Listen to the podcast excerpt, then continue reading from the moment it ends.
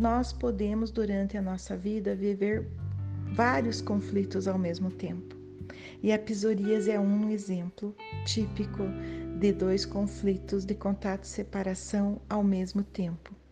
Ou seja, só teremos psoríase quando nós tivermos um conflito de contato e separação, que a gente passou pela fase ativa, resolveu esse conflito, e quando a gente estava na fase de cura, a gente fez mais um conflito e entramos num conflito na fase ativa. Então, quando eu estou ao mesmo tempo com um conflito de contato e separação na fase de cura e mais um conflito de contato e separação na fase ativa, surge a psoríase. Por exemplo, vamos dizer assim que uma pessoa perdeu a mãe e ela fez um conflito, de contato e separação, perdeu a mãe.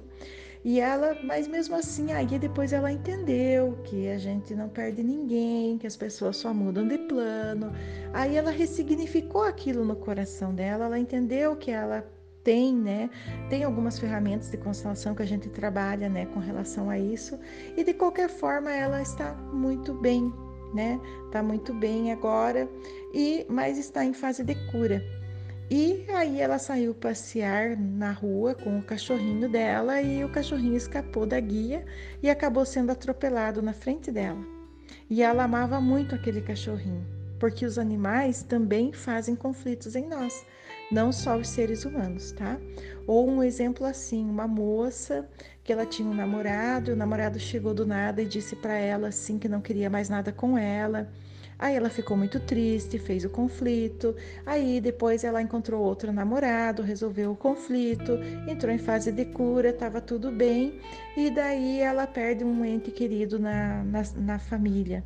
Aí ela faz mais um conflito de contato e separação, e nesse conflito ela entra em fase ativa. Então ela fica com dois conflitos, um na fase de cura e um na fase ativa.